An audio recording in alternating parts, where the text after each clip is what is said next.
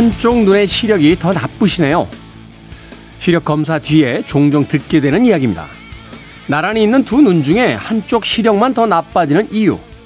후천적인 경우라면 그 원인은 대부분 삐뚤어진 자세 때문입니다. 균형이 어긋난 채로 무언가를 보면 초점이 한쪽 눈에 치우치게 되는데요. 이런 행동이 반복되면 두 눈의 거리감이 달라지면서 결국 시력까지 떨어지게 됩니다. 세상 모든 것들을 바라보는 우리의 눈은 어떨까요? 균형 있게 보리는 노력을 게을리하면 바르게 보는 능력마저 잃게 되겠죠. 김태현의 시대음감 시작합니다.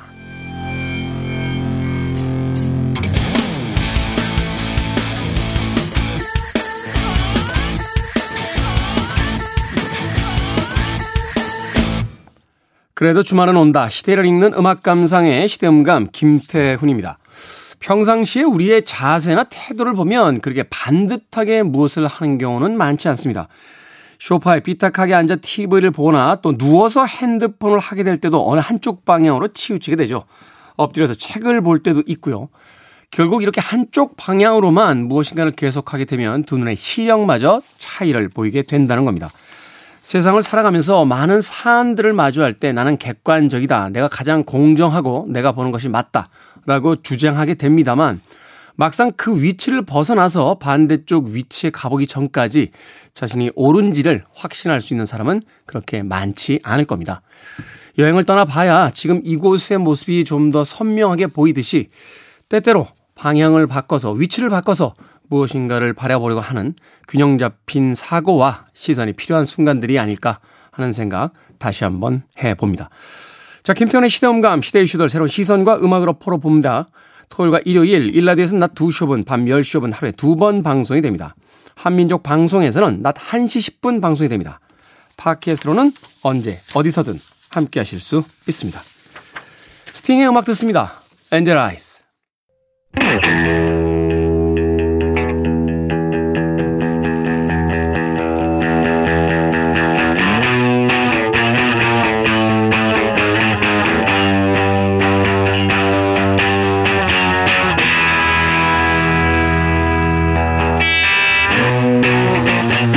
낭만파 시인 조지 고든 바이런은 이렇게 말했습니다. 갈대 나부김에도 음악이 있다. 시냇물의 흐름에도 음악이 있다.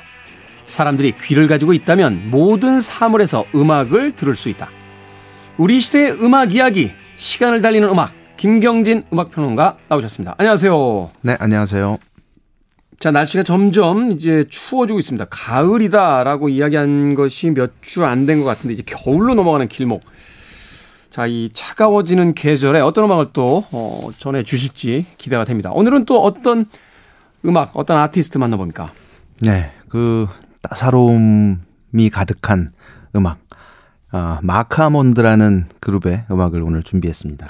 마크 아몬드. 뭐 김경진 음악평론가는 아시겠습니다만 제가 가장 좋아하는 그룹이에요. 그러게요. 2인조 그룹이죠. 어. 2인조는 아닌데. 아 맞다. 그 어, 밴드 편성 이죠. 근데 이제 그렇죠. 그 예. 뒤에 한 다섯 명 정도 더 있는 걸로 그렇죠. 알고 있는데 예, 예. 팀명이 마크 앤 아몬드다 보니까 네. 계속 존 마크하고 자니 알몬드 이 2인조 구성으로 생각을 하게 돼요. 그러게요. 그렇게 이제 이 두 사람이 주축이 됐던 영국 출신의 어, 팀인데 어, 1970년에 결성이 돼서 80년대 초반까지 활동을 했던 그룹입니다. 이 마크 알몬드, 그러니까 존 마크와 자니 아몬드. 존 마크는 노래를 하고 기타를 치는 인물이고 자니 아몬드는 색소폰, 플룻 이런 관악기를 연주하는 인물입니다. 음, 네. 구성이 어떻게 보면 특이하죠. 그러니까 일반적으로 이제 밴드 편성은 기타, 베이스, 드럼, 어, 뭐 키보드, 뭐 이런 정도의 구성이잖아요. 그런데 saxophonist가 그 밴드의 중요한 축을 담당하고 있고 네. 그 노래를 하고 대부분의 이제 곡을 쓰는 존 마크라는 인물이 이끌던 팀이긴 하지만 어 굉장히 그 서정적이고 아름다운 물론 이 마크 아몬드의 음악적인 정체성을 한마디로 표현하면은 재즈 락이에요. 그렇죠. 네, 어. 기존에 이제 락 음악의 어떤 퓨전, 재즈의 요소가 그 가미된 그런 음악을 펼쳐 보였었는데 어 사실은 한마디로 정의하기가 쉽지 않은 음악입니다. 마크 아몬드의 음악이. 어떨 때 보면 아주 격렬한 락적인 분위기도 있고요. 그렇죠. 어, 어떨 때 보면 지나치게 서정적인 발라드도 있고. 그렇습니다. 그 커리어가 좀 그 마크 아몬드의 음악을 생각을 하면은 커리어가 좀 독특한데 60년대 중반에 이 존 마크라는 사람은 편곡자, 기타리스트 또 작곡자로 어, 활동을 펼쳤던 인물이에요. 그래서 네. 마리안 페이스풀의 그 초기 앨범들에서 편곡, 작곡 뭐 이런 역할을 했었고 롤링스톤스와도 투어에 동행하면서 음악 경력을 쌓았던 또 한때 잠깐이긴 하지만 그 레드 제플린 결성하기 이전에 지미 페이지와 함께 프로덕션을 운영하기도 했었대요. 네. 그래서 그런 이제 다채로운 경력을 가지고 있는 있었던 인물인데 1969년에 그 영국 블루스계의 거장으로 손꼽히는 존 메이올이라는 사람의 밴드 블루스 브레이커스에 어, 들어가게 됩니다. 뭐 영국의 크림 뭐 크림도 있었습니다만 이 존 메이올 블루스 브레이커스도 사실 평론가들 또 음악 애호가들 사이에서는 굉장한 거물이잖아요. 그렇죠. 예. 네. 에릭 클랩튼이 몸담기도 했었던 팀인데 이 블루스 브레이커스에서 존 마크가 만난 인물이 바로 자니 아몬드였어요. 음. 그래서 이 둘이 좀 음악적으로 어, 성향이 맞는다는 걸 알게 됐고 이듬해 1970년에 이 블루스 브레이커스를 나와서 결성한 팀이 마크 아몬드였습니다. 음. 그래서 그 사실은 70년대 초반에 굉장히 활발한 활동을 펼쳤는데 이들의 음악이 그 특히 미국 쪽에는 거의 먹히지 않았다고 봐야죠. 왜냐하면 미국 그 시장의 어떤 취향이랄까 네. 여기에는 뭐 이 블루스가 바탕에 깔려 있지 않으면 좀 무시당하는 분위기였었고 또 예를 들면 재즈를 하려면은 마일스 데이비스처럼 해야지 이렇게 말랑말랑한 음악을 하게 되면 또 그게 인정받기가 힘든 시장이었거든요. 사실 이들의 음악이 이렇게 가벼운 음악은 아닌데 이게 경계선을 어디다 그어야 될까를 생각해 보면. 굉장히 독보적이에요. 그렇습니다. 사실 그래서 좋아하는 거잖아요. 이게 네. 독창적인 그렇죠. 음악 세계를 가지고 있었기 때문에. 그렇죠. 그래서 그 70년대 초반 활발하게 활동을 펼치다가 이후에는 이제 그 드문드문 앨범을 발표를 하면서 가끔씩 공연을 하면서 어 그 이어가게 됩니다. 그 역시 이제 음악적으로 가장 화려했던 시기가 이제 70년대 초반이라고 볼 수 있는데 오늘 첫 곡으로 준비한 작품은 어 원래 굉장히 긴 곡입니다. 71년 데뷔작에 수록된 러브라는 곡인데요. 네. 거의 10일 11분에 달하는 그런 긴 곡이에요. 굉장히 서정적인 연주로 시작해서 아주 그 좀 실험적인 프리 재즈 스타일의 연주로 넘어가는 굉장히 독창적인 곡인데 이 Love 중에서 어, 인트로 격에 해당하는 르네상스라는 부제를 지니고 있는 파트만 들어보도록 하겠습니다. 자, 10분 55초짜리 대곡인데 예, 기회가 된다면 다 틀어드리고 싶습니다만 오늘 해야 될 이야기가 많기 때문에 그 전반부에 해당되는 르네상스 파트만 아, 들어보도록 하겠습니다. 마크 앤 아몬드입니다. 마크 앤 아몬드의 Love 중에서 르네상스 파트 듣고 왔습니다. 이야, 이 음반이 나온 지가 50년이 됐는데 네. 녹음 상태가 네. 어, 스튜디오에서 이 아, string이죠. 이제 그 기타 네. 소리. 그렇죠. 어쿠스틱 기타인 것 같은데 그 와, 공간감이 정말 대단하네요. 음악을 만들어낸 그 그렇습니다. 네. 이 마크 아몬드 음악들을 듣다 보면 마치 그 현장에 있는 것 같은 착각이 가끔씩 들어요. 그러니까 지금 현재 네. 이어폰을 끼고 듣고 있는데 옆에서 연주하는 것 같은 네. 네, 그런 느낌이 드네요. 네, 그렇습니다. 이 마크 아몬드 음악의 특징 중에 하나가 대곡, 그러니까 러닝 타임이 긴 곡들이 많다는 점을 또 꼽을 수 있는데 음, 네. 이 데뷔 앨범 71년 데뷔작은 다섯 곡으로 구성이 됐습니다. 돼 있습니다. 그래서 지금 들으신 곡도 그렇고 뭐 City라는 곡도 10분이 넘는 훌쩍 넘어가는 러닝 타임을 지니고 있고 중간에 뭐 이렇게 그 연주 부분은 네. 거의 재즈잖아요. 그렇죠. 네. 네. 굉장히 현란한 그런 그 즉흥 연주가 펼쳐지기도 하고 그런데 이제 그 즉흥성이 강조된 음악이라고 해서 듣기에 어렵거나 어, 어떤 껄, 어떤 실험적인 음악이 그러한 것처럼 좀 껄끄러운 그런 요소를 지니고 있는 게 아니라 뭔가 좀 이렇게 가슴에 와닿는 포근한 그런 사운드 와 멜로디를 또 특징으로 하고 있습니다. 네. 어, 데뷔 앨범이 이제 좋은 반응을 얻었어요. 근데 이제 사실 마카몬드라는 이 팀이 상업적으로 성공을 하거나 아니면 대중적으로 크게 주목을 받은 적은 없습니다. 차트 성적 이렇게 훌륭한 팀은 아니잖아요. 그렇죠. 어. 그래서 그런 그 표현이 있어요. 가장 성공을 거둔 언더그라운드 밴드 이런 그래서 어 어쨌거나 언더그라운드 밴드에 머물러 있었지만 어 좀 컬트적인 골수 팬들을 많이 양산해낸 그런 음. 또 음악을 들려줬었죠. 다음은 저도 굉장히 많이 좋아했던 곡이고 김태훈 씨도 무척 사랑했던 곡으로 저는 알고 있는데 네. 1972년에 발표됐던 세 번째 앨범 Rising이라는 앨범에 수록된 What Am I Living For?라는 곡입니다. 제 인생에서 딱 한 장의 음반만 골라야 된다면 두 장 하죠, 두 장. 예, 비틀즈의 Rubber Soul하고 이 네. 음반이에요. Rising. 네. Phoenix죠. 그 그렇죠. 불사조가 이제 네. 그 그려져 있는 앨범 자켓 네. 굉장히 인상적이었는데. 네. 네. What Am I Living For? 이게 이제 마카몬드가 재즈락이라고 했지만 어 또 그 평가들을 보면은 어떤 그 평론가가 이런 표현을 했어요. 마카몬드의 음악 이 정체가 도대체 뭘까? 락도 아니고 재즈도 아니고 포크도 아니고 팝도 아니고 하지만 그 요소를 다 가지고 있는 음악이라는 표현을 했었는데 어, 이 What Am I Living For 같은 경우는 그 당시에 한창 유행했던 progressive 락의 분위기도 한껏 머금고 있는 그런 작품이라서 국내에서도 유독 많은 사랑을 받았던 곡입니다. 네. 노랫말이가 처절합니다. 그 아버지는 술 드시고 계시고 여동생과 누나는 종교에 열심히 내. 네. 난 나는 어떻게 사냐 하면서 그 What Am I Living For 예전에 참 힘들었던 시절에 그 LP 바에서 음악 신청해 놓고 가사 따라 부르던 기억이 나는데 네. 마크 아몬드입니다. What Am I Living For 70년대의 전성기를 누렸던 영국의 전설적인 재즈락 밴드 아몬드의 음악 듣고 왔습니다. What am I living for? 음악이 나오는 동안 김경진 씨하고 이렇게 가사 따라 부르고 있었는데 가사가 처절하네요. 네. 뭐 애니멀스의 House of Rising Sun 그러게요. 그런 네. 그런 곡이 아닌가. 근데 명곡이죠. 명곡이죠. 어, What am I living for? 어, 이 음반에 아마 Monday Bluesong 같은 곡들 있었던 거 정말 네. 네, 감성적인 우울의 끝이죠. 네. 어, 음악 듣다 보면 사실은 월요일이 이렇게 음악 우울한 날이었나 생각이 들 정도로. 자, 마크 아몬드의 음악 들어보고 있습니다. 다음 음악 어떤 음악 들어봅니까? 네. 이 마크 아몬드가 1973년까지 어, 4장의 앨범을 발표를 해요. 근데 그 1972년 말에 세 번째 앨범을 내고 나서 그 이 하와이에서 사고를 당하게 됩니다. 이게 음. 무슨 사고인지는 밝혀지지 않았는데 네. 존 마크가 사고를 당해 가지고 왼손 그 네 번째 손가락, 약지 손가락이 절단되는 그런 네. 사고를 겪습니다.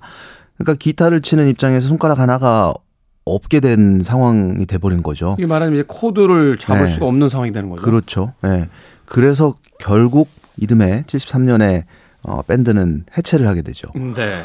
어, 이후에 이제 그 활동도 할 수가 없는 상황에 이르렀었는데 그렇게 몇 년을 보내다가 1975년에 자신의 솔로 앨범을 들고 다시 scene에 등장을 하게 됩니다. 네.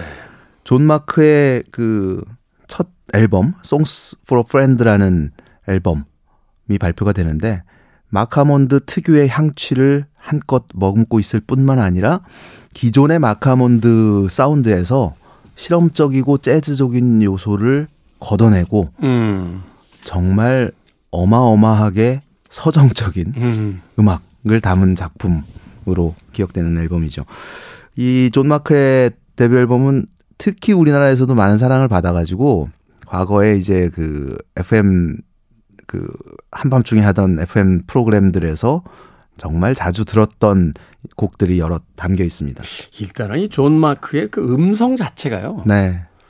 제가 어떤 칼럼을 쓸 때 그렇게 표현했던 기억이 나는데 거의 마법적이에요. 어, 저녁에 이 존 마크의 네. 목소리가 들려오면 네. 그냥 꼼짝 못하고 그 음악을 들어야 되는. 그렇죠. 그런 흡인력이 있죠. 음, 네. 네.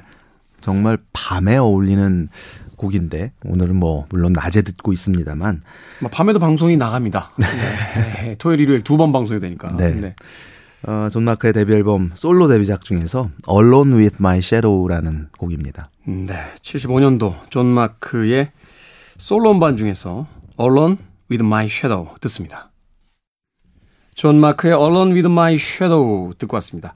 우리 시대의 음악 이야기, 시간을 달리는 음악, 김경진 음악평론가와 함께 오늘은 70년대에 주로 활동했던 영국의 재즈락 밴드 마크 아몬드에 대한 어, 음악 이야기 나눠보고 있습니다.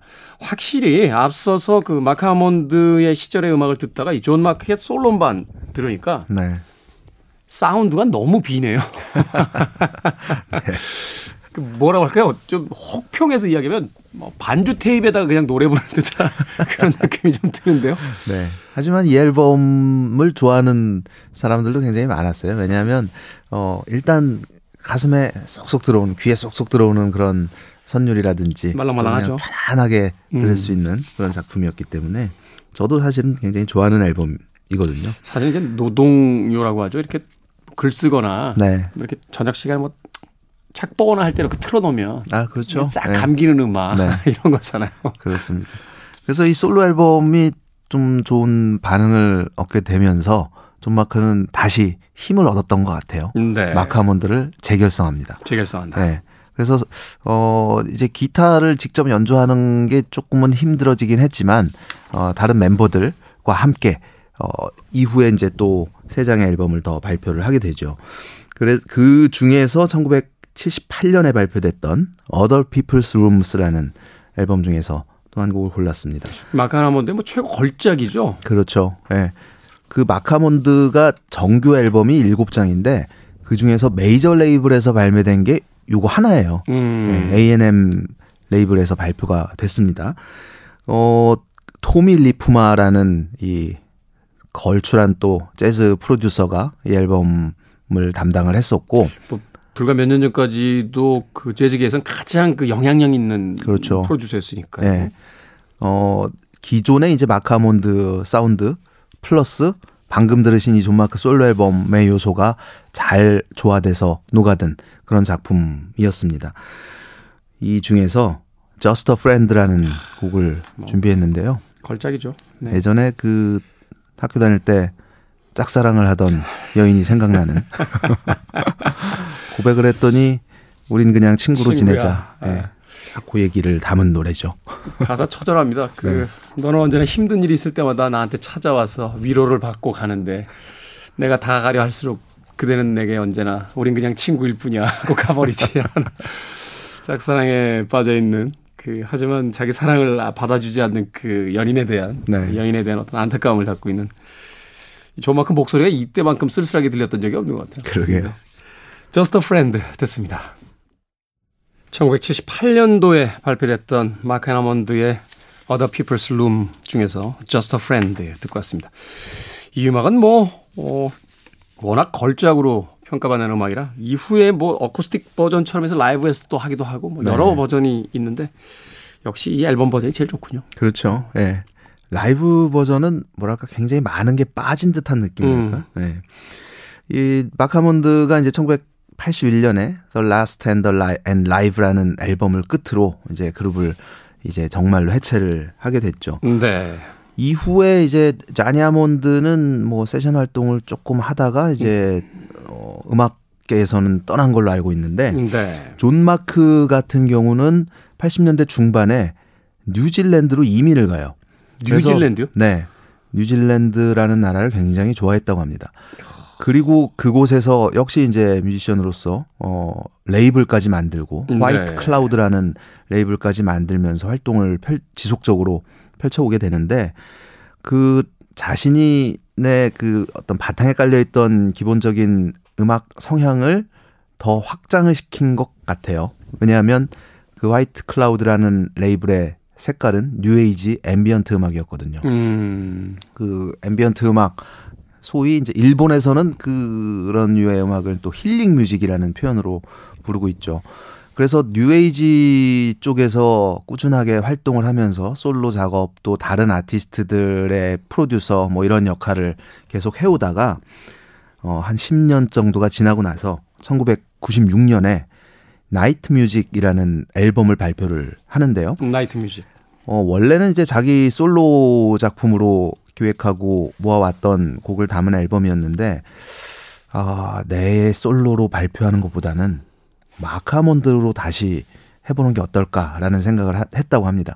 그래서, 어, 멀리 있는 미국에 살고 있던 자니 아몬드에게 연락을 해서, 네. 어, 멀리 떨어져 있었지만 원격으로 작업을 해서 앨범을 만든 거예요. 90년대 이제 그게 가능했죠. 그렇죠. 네. 예.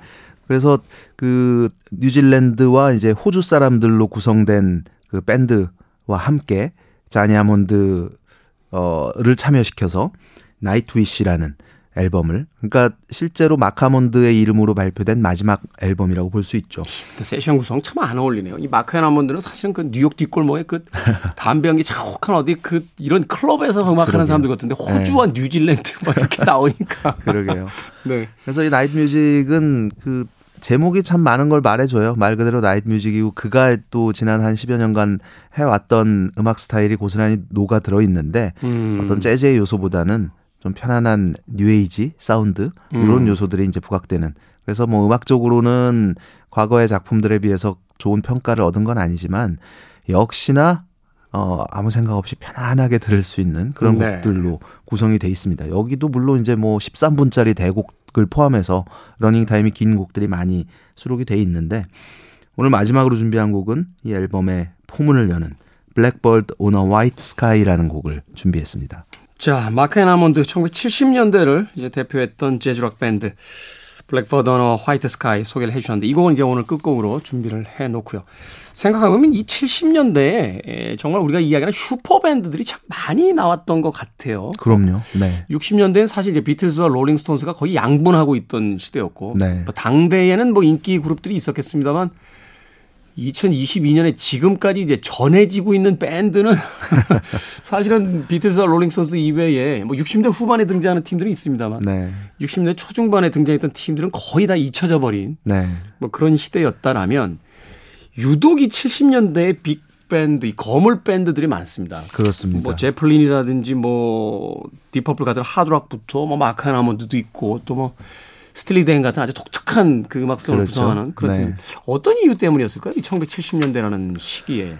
그러니까 이 시대가 결국은 60년대 그 마치 용광로에서 불이 끓어오르는 듯한 음. 그런 시대가 지나고 나서 일종의 안정기에 음악적으로 안정기에 음. 접어들었다고 볼 수가 있었던 거죠. 실험을 끝내고 이제 그것이 이제 말하자면 실제 이제 음악에 적용되는 그렇죠. 예. 네. 그래서 그 이제 이전에는 비틀스가 됐든 롤링스톤스가 됐든 더 후가 됐든 내가 뭘 뭔가를 제대로 하면은 이게 처음인 거예요. 눈, 음. 하얀 눈밭에 첫 발자국을 내딛는 것 그럼요. 같은 그런 시대였다면 이제는 그들이 만들어 놓은 쌓아 놓은 것들을 내가 빼다가 내 스타일로 어 모디파이를 해서 음. 적용할 수 있는 그래서 어떻게 보면 70년대가 그런 뭐 락의 흔히 락의 르네상스 시기다라고 하지만 음악적으로도 굉장히 다채로운 음악 을 하는 어 밴드가 됐든 아티스트가 됐든 뮤지션들이 등장을 해서 또 대중의 어떤 그 기호에 맞추거나 혹은 내가 만든 음악을 너희들이 따라와서 들어봐 할 수 있었던 시대가 아닌가 하는 생각이 듭니다. 그렇죠. 뭐 R&B scene에서도 이제 스타들이 막 등장을 그렇죠. 하고. 네. 더군다나 이제 70년대 흥미로운 건 이제 60년대 싱글의 시대에서 네. 싱글 어 음반이죠. 어 이제 곡 하나 중심으로 만들어졌던 그 시기에서 70대 되면서 이제 대작들이 막 등장하잖아요. 앨범의 그렇죠. 중 네. 앨범 중심으로 가면서. 네. 그러면서 아마 상상력이나 뭐 이런 것들이 막 폭발하던 시기가 아니었나 하는 생각이 하게 되네요. 그래서 뭐 오늘 또 이제 마크 아몬드의 뭐 아주 일부 음악을 들어봤지만 마크 아몬드야말로 싱글 그러니까 한 곡이 아닌 앨범 전체를 들어야 그 매력을 정말로 느낄 수 있는 음. 악이라는 생각을 해요. 그래서 뭐 말씀드렸던 것처럼 10분이 넘는 대곡들도 가만히 이렇게 듣고 있으면 야, 이 사람들은 과연 어떤 의도로 이런 곡을 만들었을까? 네. 이렇게 연주를 했을까? 이거를 사람들이 듣고 사랑해 주기를 바랬을 텐데 물론 그 당시에는 사람들이 그런 곡들을 어 즐겨 듣지는 즐겨 들었던 사람도 있고 네. 긴 곡이라고 해서 마다하지 않았던 시절이었기 때문에 아, 라디오에서 틀어지지는 않았어. 물론 라디오에서 나오기는 힘든 음. 작품들이었지만 맞아요. 생각해 보니까 70년대 사이키델릭에다가 뭐 네. 대곡들에다가 또 페스티벌이 막그막그 여기저기서 열리던 시, 음악이 용광로 같은 시대가 아니었. 그렇죠. 저희는 네. 저희는 개인적으로 80년대가 르네상스라고 생각하는데 70년대를 또 떠올려 보니까 70년대도 르네상스였겠다는 생각을 해보게 되는군요. 그래서 이제 이런 음악들의 반발에서 나온 게 이제 펑크락이었잖아요. 그렇죠. 어, 어, 너무 뭐 진 너무 진지하게 하지 마. 그리고 어 겉으로는 우아한 척하면서 뒤로는 또 돈 벌려고 제, 니네 계속 그러고 있잖아. 음, 이런 음. 이제 반발심에서 나온 펑크락이 나오면서 곡이 짧아지고 음. 어 뭐랄까 어떤 그런 진지함이 사라진 연주는 엉망이고. 그렇죠. 뭐. 그 나름대로의 어떤 네.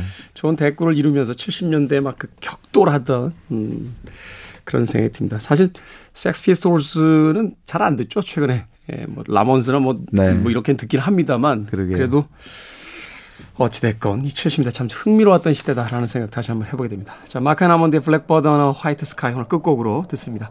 김경진 음악평론가 작별 인사 나눕니다. 고맙습니다. 네 고맙습니다. 저도 끝 인사 드립니다. 시대음감의 김태훈이었습니다. 고맙습니다.